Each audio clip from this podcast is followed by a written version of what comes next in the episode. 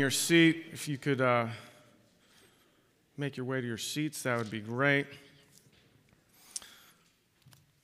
Wonderful to worship the Lord together today and now to gather around His Word. If you have your Bibles with you, please turn them to Acts 18.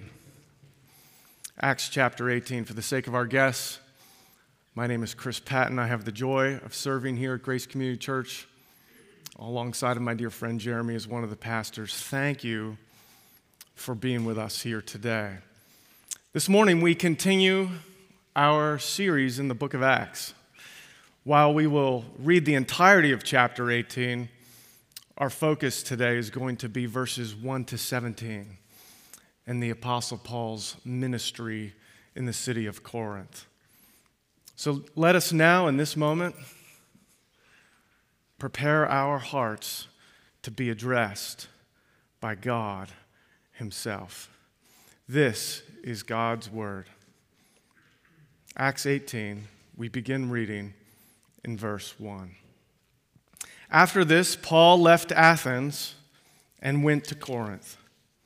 And he found a Jew named Aquila, a native of Pontus, recently come from Italy with his wife Priscilla because Claudius had commanded all the Jews to leave Rome.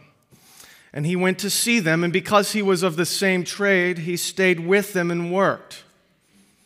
For they were tent makers by trade. And he reasoned in the synagogue every Sabbath and tried to persuade Jews and Greeks. When Silas and Timothy arrived from Macedonia, Paul was occupied with the word testifying to the Jews that the Christ was Jesus. And when they opposed and reviled him, he shook out his garments and said to them, Your blood be on your own hands. I am innocent. From now on, I will go to the Gentiles. And he left there and went to the house of a man named Titius Justus, a worshiper of God. His house was next door to the synagogue. Crispus, the ruler of the synagogue, believed in the Lord, together with his entire household. And many of the Corinthians, hearing Paul, believed and were baptized. And the Lord said to Paul one night in a vision, Do not be afraid. Do not be afraid, but go on speaking and do not be silenced. For I am with you, and no one will attack you to harm you. For I have many in this city who are my people. And he stayed a year and six months, teaching the word of God among them. But when Gallio was proconsul of Achaia, the Jews made a united attack on Paul and brought him before the tribunal, saying, This man is persuading people to worship God contrary to the law. But when Paul was about to open his mouth, Gallio said to the Jews, If it were a matter of wrongdoing or vicious crime, O Jews, I would have reason to accept your complaint. But since it is a matter of questions about words and names in your own law, see to it yourselves. I refuse to be a judge of these things. And he drove them from the tribunal. And they all seized Sosthenes, the ruler of the synagogue and beat him in front of the tribunal. But Gallio paid no attention to any of this. Verse 18. After this, Paul stayed many days longer and then took leave of the brothers and set sail for Syria, and with him Priscilla and Aquila. At Cenchreae, he had cut his hair, for he was under a vow. And they came to Ephesus, and he left them there but he himself went into the synagogue and reasoned with the Jews. When they asked him to stay for a longer period, he declined. But on taking leave of them, he said, I will return to you if God wills. And he set sail from Ephesus. When he had landed at Caesarea, he went up and greeted the church and then went down to Antioch. After spending some time there, he departed and went from one place to the next through the region of Galatia and Phrygia strengthening all the disciples. Now, a Jew named Apollos, a native of Alexandria, came to Ephesus. He was an eloquent man, competent in the scriptures. He had been instructed in the way of the Lord. And being fervent in spirit, he spoke and taught accurately the things concerning Jesus, though he knew only the baptism of John. He began to speak boldly in the synagogue. But when Priscilla and Aquila heard him, they took him aside and explained to him the way of God more accurately. And when he wished to cross Achaia, the brothers encouraged him and wrote to the disciples to welcome him. When he arrived, he greatly helped those who through grace had believed, for he powerfully refuted the Jews in public, showing by the scriptures that Jesus was the Christ. May God bless the preaching of his word and write its eternal truth upon our hearts. When most of us hear the word missions, the first thing, the first thing that we think of is foreign missions. We think of certain Christians relocating to other parts of the world to proclaim the gospel. And we thank God for people like that. We thank God for people like that, don't we?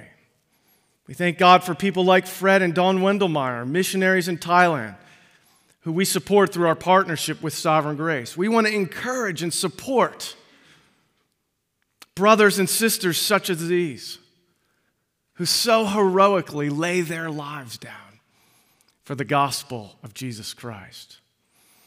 When it comes to missions, we as Christians very easily connect with and find joy in supporting missionaries and church plants in other parts of the world, and rightly so. For most of us, though, what is more challenging is to view ourselves as missionaries, as it were, and to live with a, to live with a mission mindset right here at home, right here where we are at. I ask you, when was the last time, when was the last time that you thought of yourself? And if applicable, your spouse and your children as missionaries, as missionaries in the neighborhood and community in which the Lord has sovereignly placed you. It is easy at times to be so preoccupied with the legitimate concerns, cares, and burdens of daily life that we effectively lose our sense of calling and mission to proclaim Christ right here in our own area.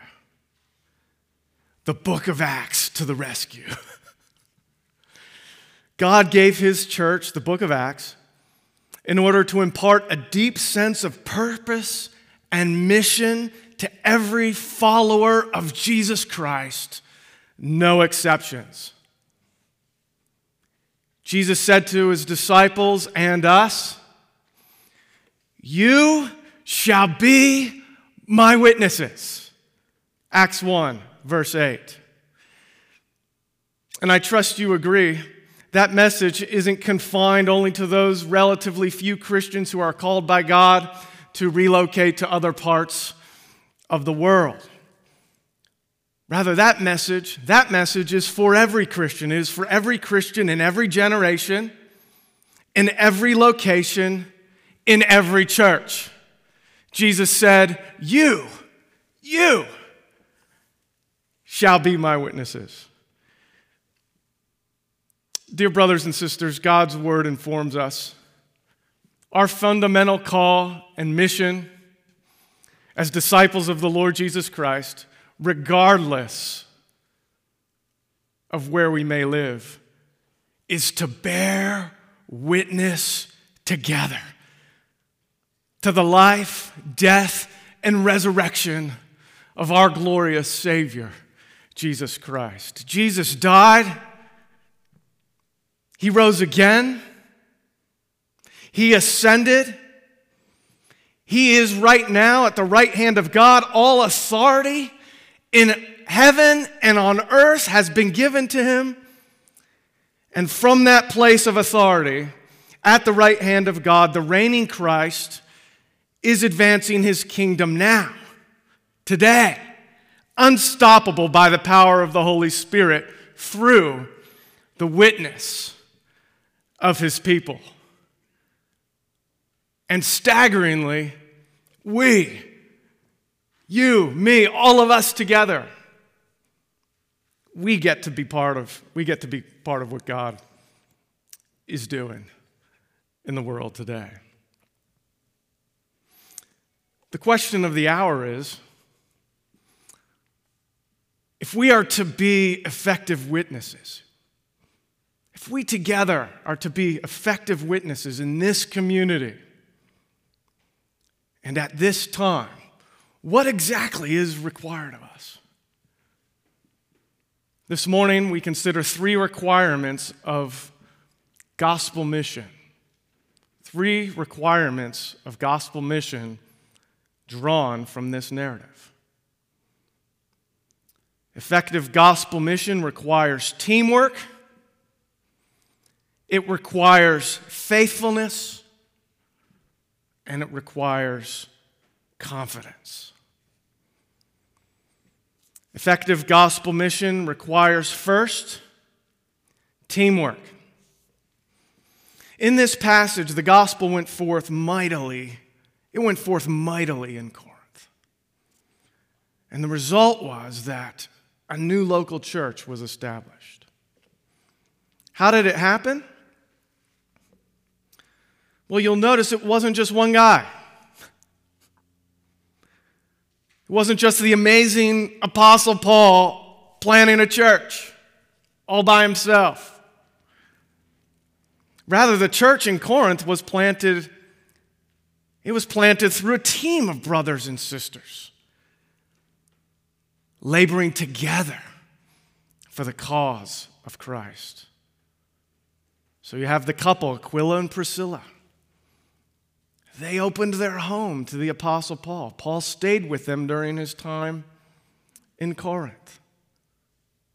As we read, they were, of course, involved in helping Paul beyond Corinth as well. You have Silas and Timothy, Paul's ministry associates. They likely helped to carry the teaching load in Corinth and did whatever else that they could to serve. And you have Titius Justus as well. He was a Gentile God-fearer who was converted under the ministry of, the, of Paul.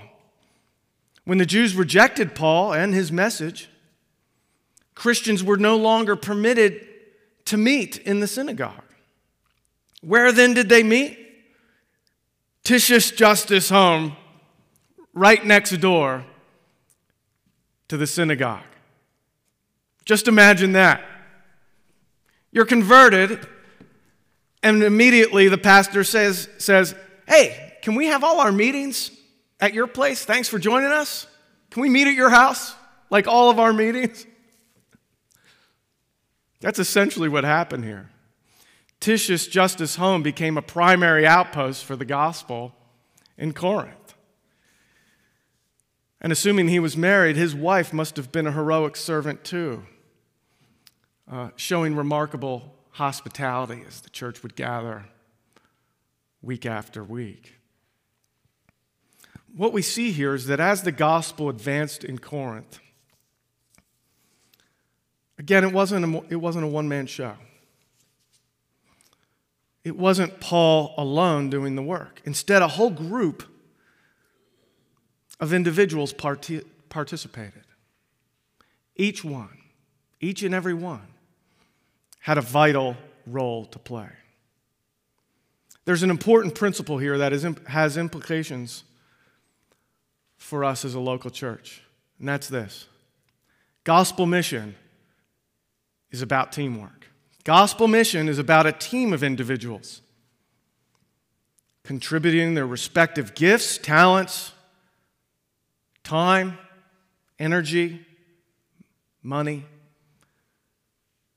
to achieve a common goal. And that goal is a strong, vibrant, healthy local church that serves as an outpost for the gospel in a particular region. In church history, if you read it, typically even the most gifted, the most well known, the most fruitful ministers of the gospel, they didn't operate by themselves. They operated in team. Many of us are old enough to remember the ministry of the great evangelist Billy Graham. What not everyone realizes that is that a major part of what made Billy Graham's ministry so effective was the wonderful team of men who served alongside of him. I think I have, we have a picture of a few of them, not all of these guys, but the team was made up of Cliff Barrows, George Beverly Shea, George Wilson, and T.W. Wilson. So the picture is Cliff Barrows, George Beverly Shea, and Billy Graham. The other two guys aren't in the picture. But they, these guys were a team, and they worked together for the sake of the gospel. And a number of us here benefited and been blessed by their ministries. One article notes he, that is Billy Graham, assembled this team in the early 1950s and they continued with him until they died. Many of them died within the last decade or so. Billy Graham always spoke in glowing terms about his team. And he emphasized that their faithful service was a key element in the success of his ministry. Our story in Acts reminds us as a local church, we here together. We are a team. And each member of this team,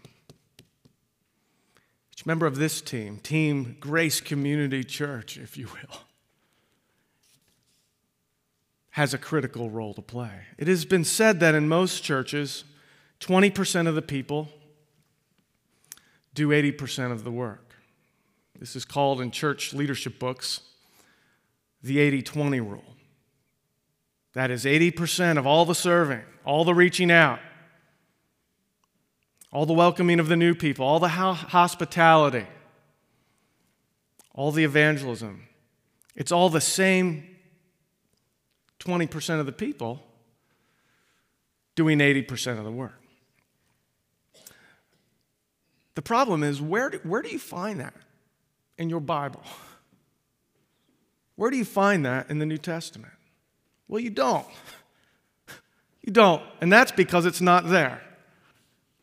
And it's not there because that's not biblical Christianity. Titius Justus in this passage had it right. He responded to the gospel he received Jesus, and immediately, he didn't wait. Immediately, he became part of the team that was doing ministry in Corinth. All of the sudden, the church was meeting in his house. Now, that's the transforming power of the gospel. His life was changed, and immediately he's part of the team and serving and helping to advance the gospel and build that church in that region. This gives me the opportunity to say, as, as one of your pastors, Jeremy and I, Jeremy and I are extremely thankful to the Lord. We're extremely thankful to God that the 80 20 rule, rule that I just explained a second ago, that doesn't apply here. It doesn't apply here at Grace Community Church. I actually went through our, our mem- I was thinking about this and I went through our membership rolls this past week. And I was extremely pleased to observe that most members of Grace Community Church are serving in some capacity. And if you're not serving, we know who you are. Jeremy will be knocking on your door after the service today. I'm just kidding mostly.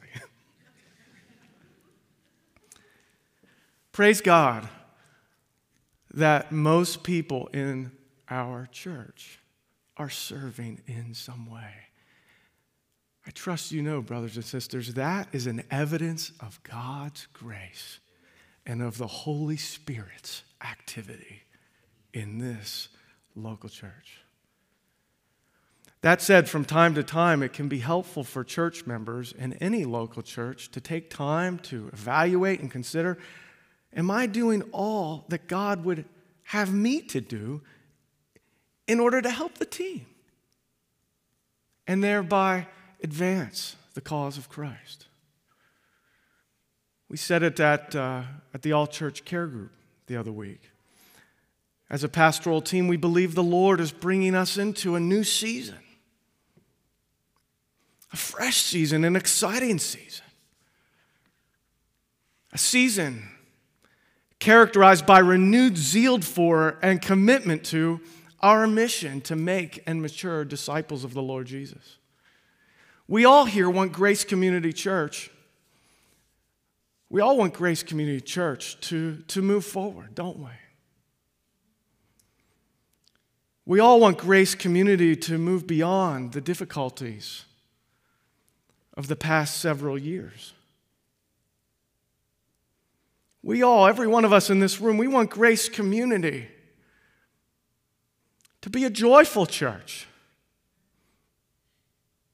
a happy church, a fruitful church in the years to come. What then is the way forward, you ask? Thankfully, it's no secret. The way forward is what we see in Acts. The way forward is laying our lives down together. Laying our lives down together as a team for the cause of our dear Savior, Jesus, who gave his very life for us. You know, when I read my New Testament about what it looks like to build a local church that's effective for the gospel, what I see is there are, there are no shortcuts. There are no scriptural shortcuts to doing that. But thankfully, there's no lack of biblical clarity on this matter either.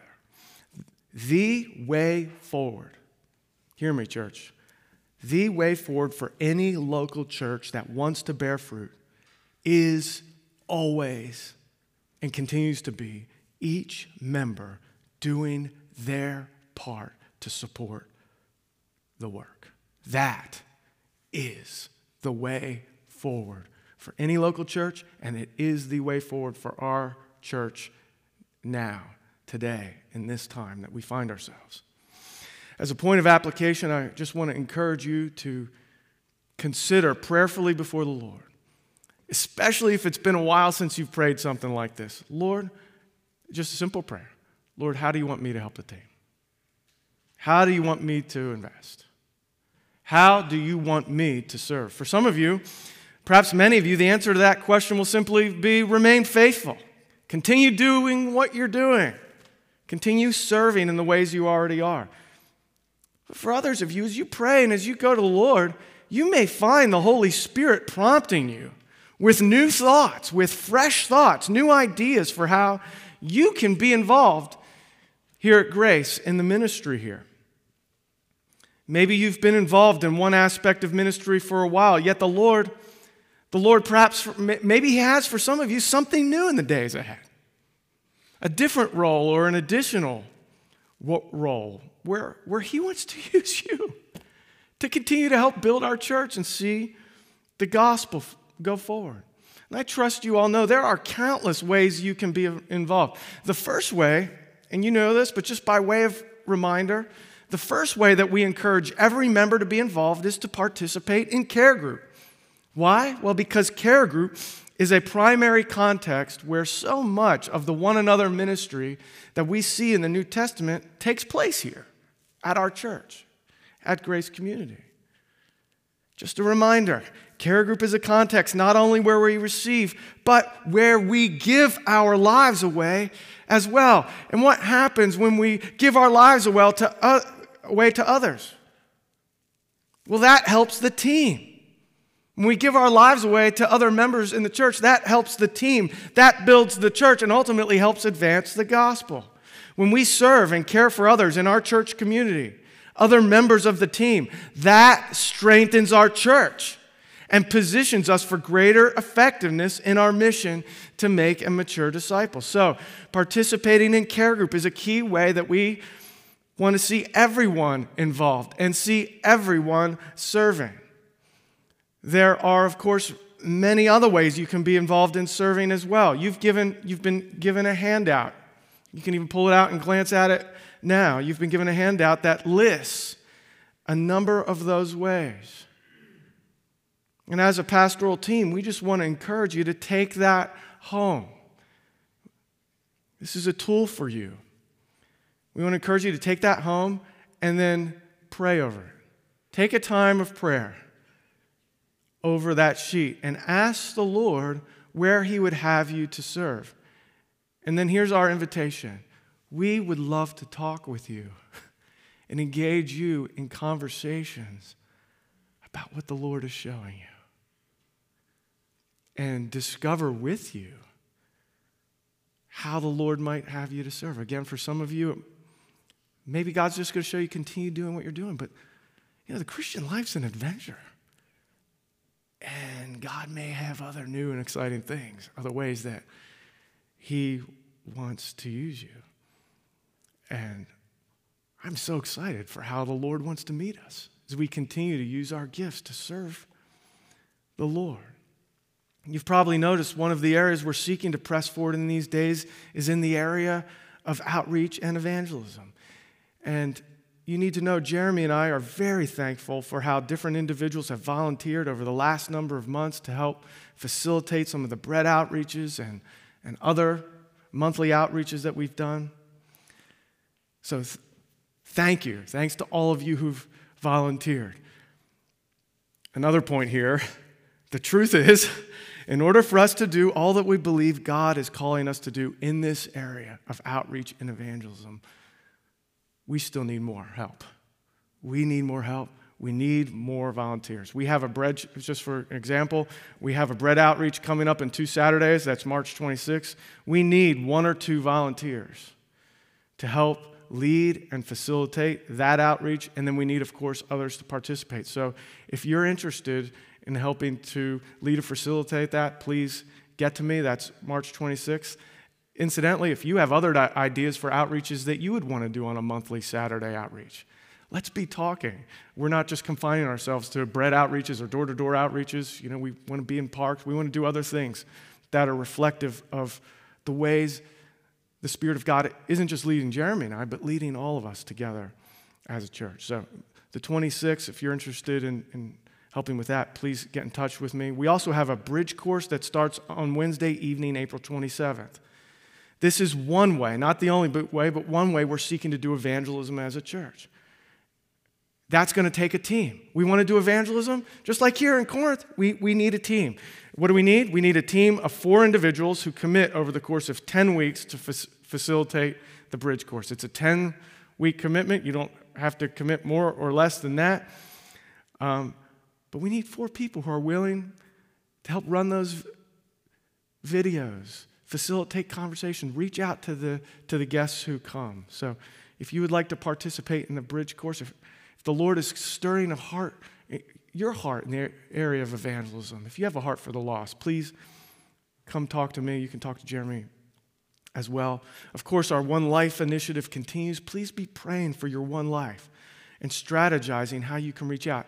All of this is, we just, we want to be the church of Jesus Christ.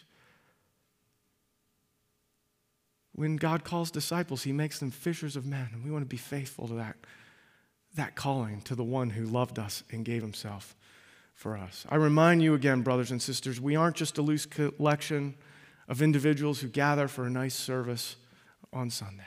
We are a team, and it is a joy for Jeremy and I to serve alongside of all of you. Our hearts are united in the gospel isn't it wonderful what God does when He saves us? You know, he doesn't just save us to himself, he does, and that's wonderful, but then he unites our hearts together. And this, this, this is a family here, and I trust that the Lord wants to use us as a family that's united in heart mightily in the days ahead for his glory. And I trust that the Lord also wants to give all of you and me as well, all of us together, much joy as we serve Him. In Romans 12, Paul calls believers to faithfully exercise their spiritual gifts in the local church. What's interesting is he doesn't just tell us to do it, he exhorts us in response to God's mercy to offer our bodies as living sacrifices, as worship to Him. In light of the abundant mercy and love that God has shown us in the cross, dear brothers and sisters, is it not our great joy? As an act of worship for the one who loved us and gave himself for us, isn't, is it not our joy to lay our lives down together for his cause? It is. In these days, may our prayer be Lord, take my hands and let them move. And how does it? At the impulse of what?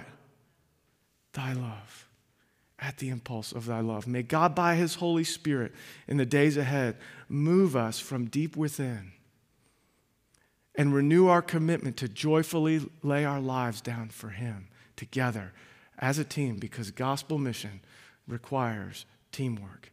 It also requires, second point, faithfulness. Effective gospel mission requires faithfulness. When he arrived in Corinth, Paul began to preach in the synagogue to the Jews and to the God fearing Greeks. Verse 4 says that Paul was reasoning with them, trying to persuade them of the truth of the gospel. Eventually, the Jews had had enough, so they opposed and reviled Paul. That's verse 6. They were done with Paul, they were done with Christianity, they were done with the gospel. How then did Paul respond? Please look at verse 6 with me. And when they opposed and reviled him, he shook out his garments and said to them, Your blood be on your own heads. I am innocent. From now on, I will go to the Gentiles. Here we see that Paul eventually came to a point where he says, essentially, to the Jews in the synagogue, I was faithful to proclaim Christ to you. I was faithful to preach his saving mercies. I was faithful to declare the gospel to you. I've now fulfilled my obligation, so if you don't believe in Jesus, he tells them, that's on you. If you don't believe in Jesus, that's between you and God. That's your responsibility, not mine. Paul then moves on, as we see in the text, to the Gentiles.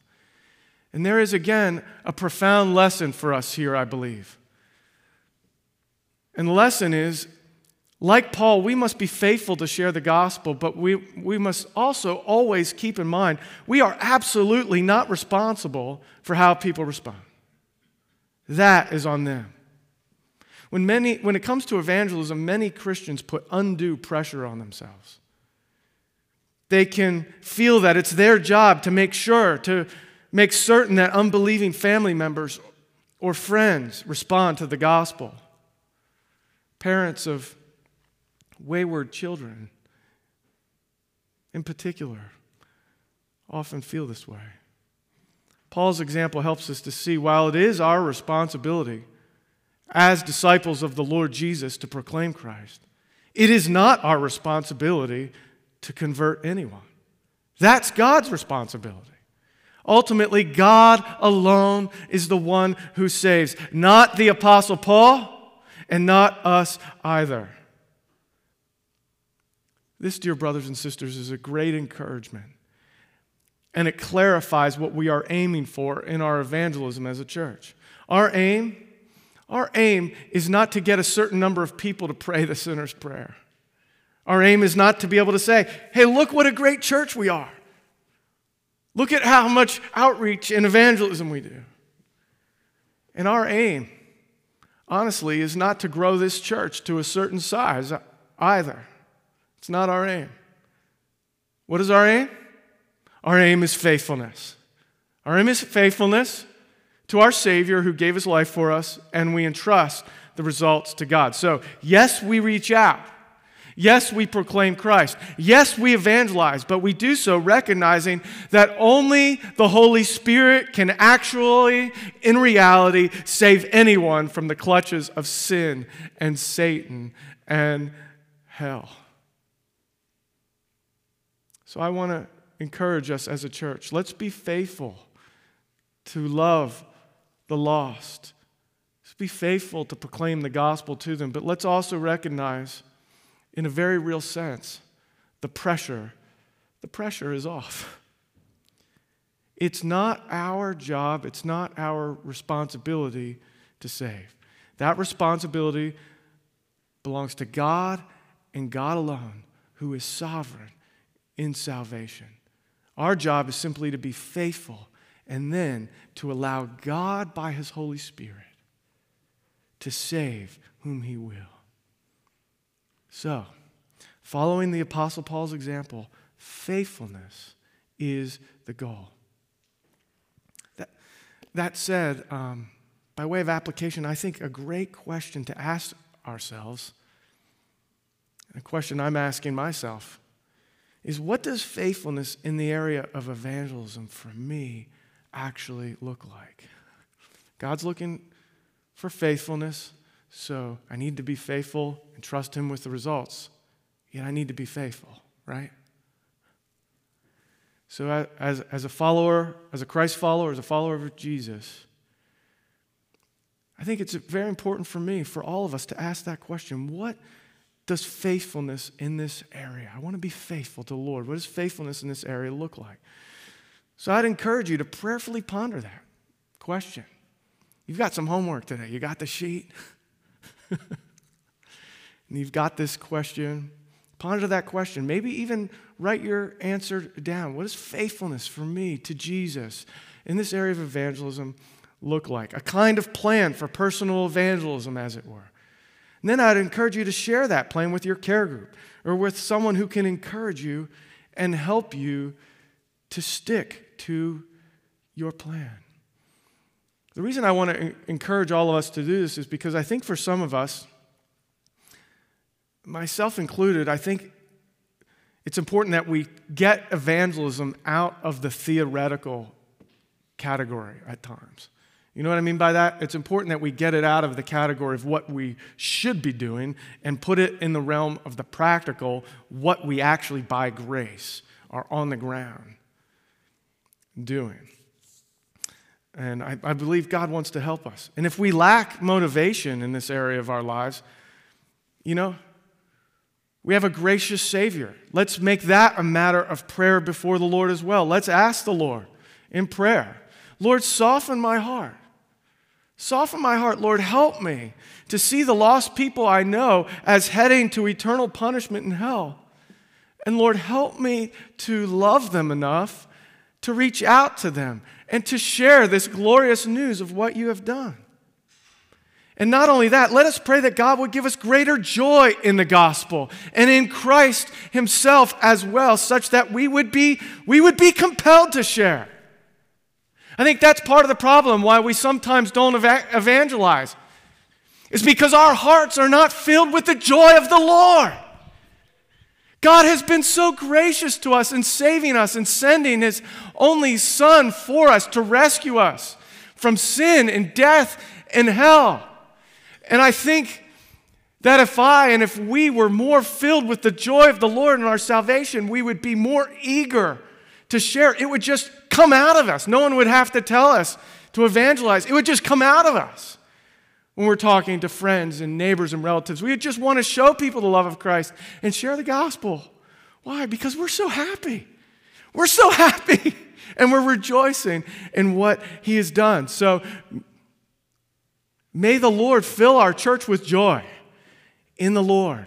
That's a fruit of the joy in Christ Jesus. And then may that then overflow into evangelism. And by God's grace, may we see conversions here at our church. Third requirement for effective gospel mission it's confidence. Let's look at verses 9 to 11. Keep in mind the context is the extreme hostility of the Jewish leaders towards Paul. Acts 18, verses 9 to 11. And the Lord said to Paul one night in a vision, so there's hostility, threat, persecution, even death. And the Lord said to Paul one night in a vision, Do not be afraid, but go on speaking and do not be silent, for I am with you, and no one will attack you to harm you. Notice what God says next. For I have many in this city who are my people. And he stayed a year and six months teaching the word of God among them. I want you to notice here what gave the Apostle Paul confidence to persevere in the mission. I want you to notice what gave him confidence to stay in Corinth and to teach the word of the Lord in spite of the persecution that he could possibly face. What gave Paul confidence is that God told Paul that he had many in this city who are my people. In other words, there was a specific group of people God had sovereignly predetermined to save in Corinth, and God tells Paul essentially, essentially this I want to use you to save them. I've got many people in this city who are my people, and I want to use you to save them. And with that assurance, in the midst of fierce opposition, Paul stayed. Paul stayed proclaiming the gospel.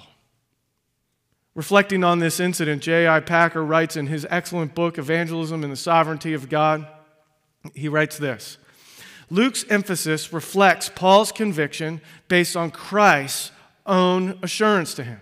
Thus, the sovereignty of God and grace gave Paul hope of success as he preached to deaf ears and held up Christ before blind eyes and sought to move stony hearts. His confidence, okay? Paul's confidence was that where Christ sends the gospel, there Christ has his people. I want to read that again. His confidence was that where Christ sends the gospel, there Christ has his people. Fast bound at present in the chains of sin, but due for release at the appointed moment through a mighty renewing of their hearts as the light of the gospel shines into their darkness and the Savior draws them to himself. He goes on to say, Paul's confidence, Paul's confidence should be our confidence too. Brothers and sisters, as we seek to reach our community with the gospel of Jesus Christ, let our confidence be lo- not be located in any evangelistic method, strategy, or technique. Let it not even be in one day having a certain kind of facility or in having more people attend our church on a Sunday morning. Instead, let our confidence for the advance of the gospel through us be, as Dr. Packer exhorts, in God who raises the dead. Let our confidence be, as he urges, in the Almighty Lord who turns people's hearts and who will give conversions in his own time. Packer goes on then to give very wise pastoral counsel, in part as an application of this passage. And his, his counsel is so good, I can't improve upon it. So I want to pass it along to you. He says that in the work of evangelism, in the work of gospel mission, the confidence that God alone saves should cause us to be bold, patient, and prayerful. Bold, patient, and prayerful. It should make us bold. Why? Well, because we know that ultimately salvation comes from the Lord not us. And He can save, our God can save even the most stubborn, obstinate, hard hearted sinner. If I know that God has people that He has sovereignly chosen to save and that He uses the proclamation of the gospel to save them, well, then I can boldly, with full confidence in God, proclaim Christ because Christ delights to save sinners. This confidence in God should also make us patient should make us patient. Packer notes God saves in his own time, and we ought not to suppose that is he is in such a hurry as we are. Do you have friends? Do you have family members? Do you have children who don't know the Lord? Who haven't yet responded to your preaching of the gospel to them in spite of repeated attempts? If that's you, I want to encourage you be patient. Don't ever stop loving them and don't ever stop proclaiming Christ Jesus to them. Have they been lost for decades? Don't ever stop loving them and don't ever stop preaching the gospel to them. The reality is that God's timetable often is not ours. He often is at work in ways that we can't comprehend. God is sovereign, He is at work. We don't always know what He's up to, but He is at work. And we never know when a moment of breakthrough might in a second come.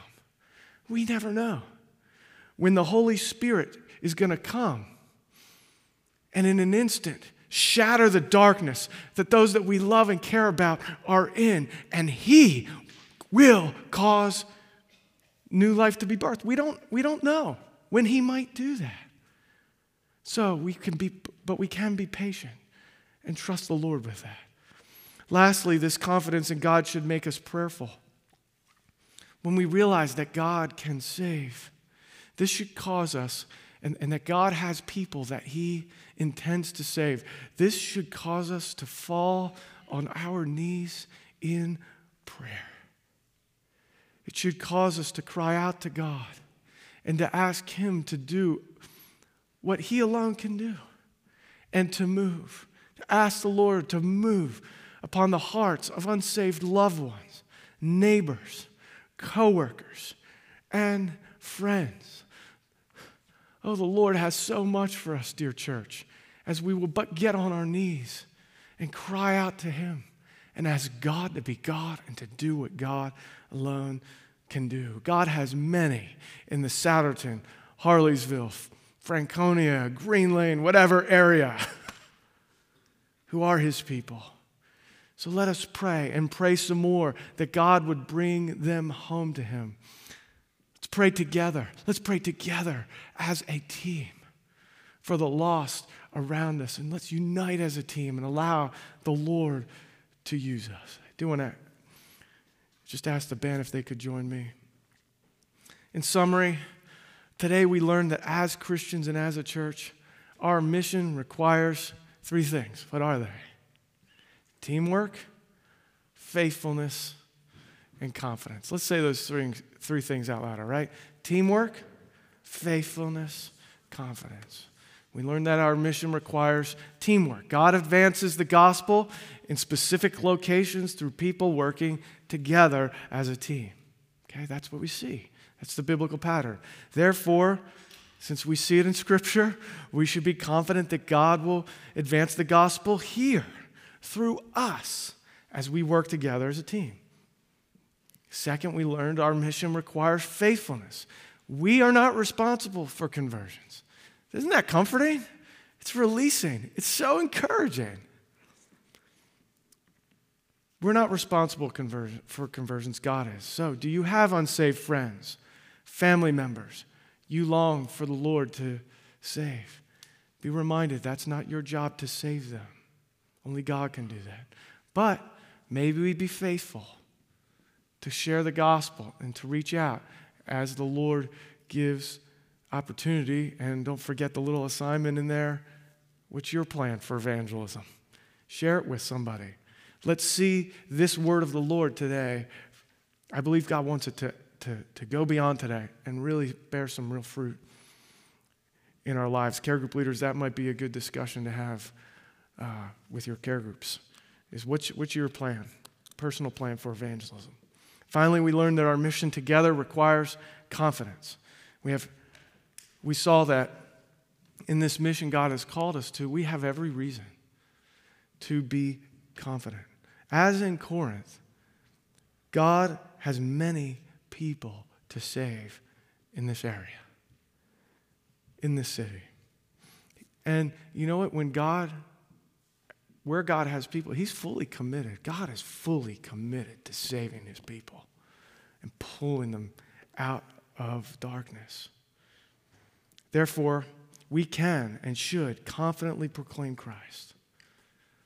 And then watch what He's going to do. Watch what the Lord is going to do. The Holy Spirit is at work. And let's pray for the Lord to use us. God, we thank you for this time in the Word. Lord, we thank you that you delight to use your people as a team.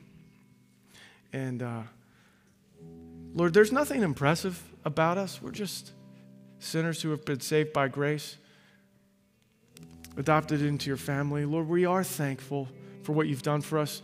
I just want to pray a blessing over our church. Lord, I pray you'd fill us with the joy of the Lord in the days ahead. Fill us with joy in Jesus, joy in his salvation, joy in his love. And Lord, I pray that our joy would be so significant that we would be like a cup overflowing, that what overflows is your love to lost people we know. Lord, use us to proclaim your love and your gospel. And all of God's people said together, Amen.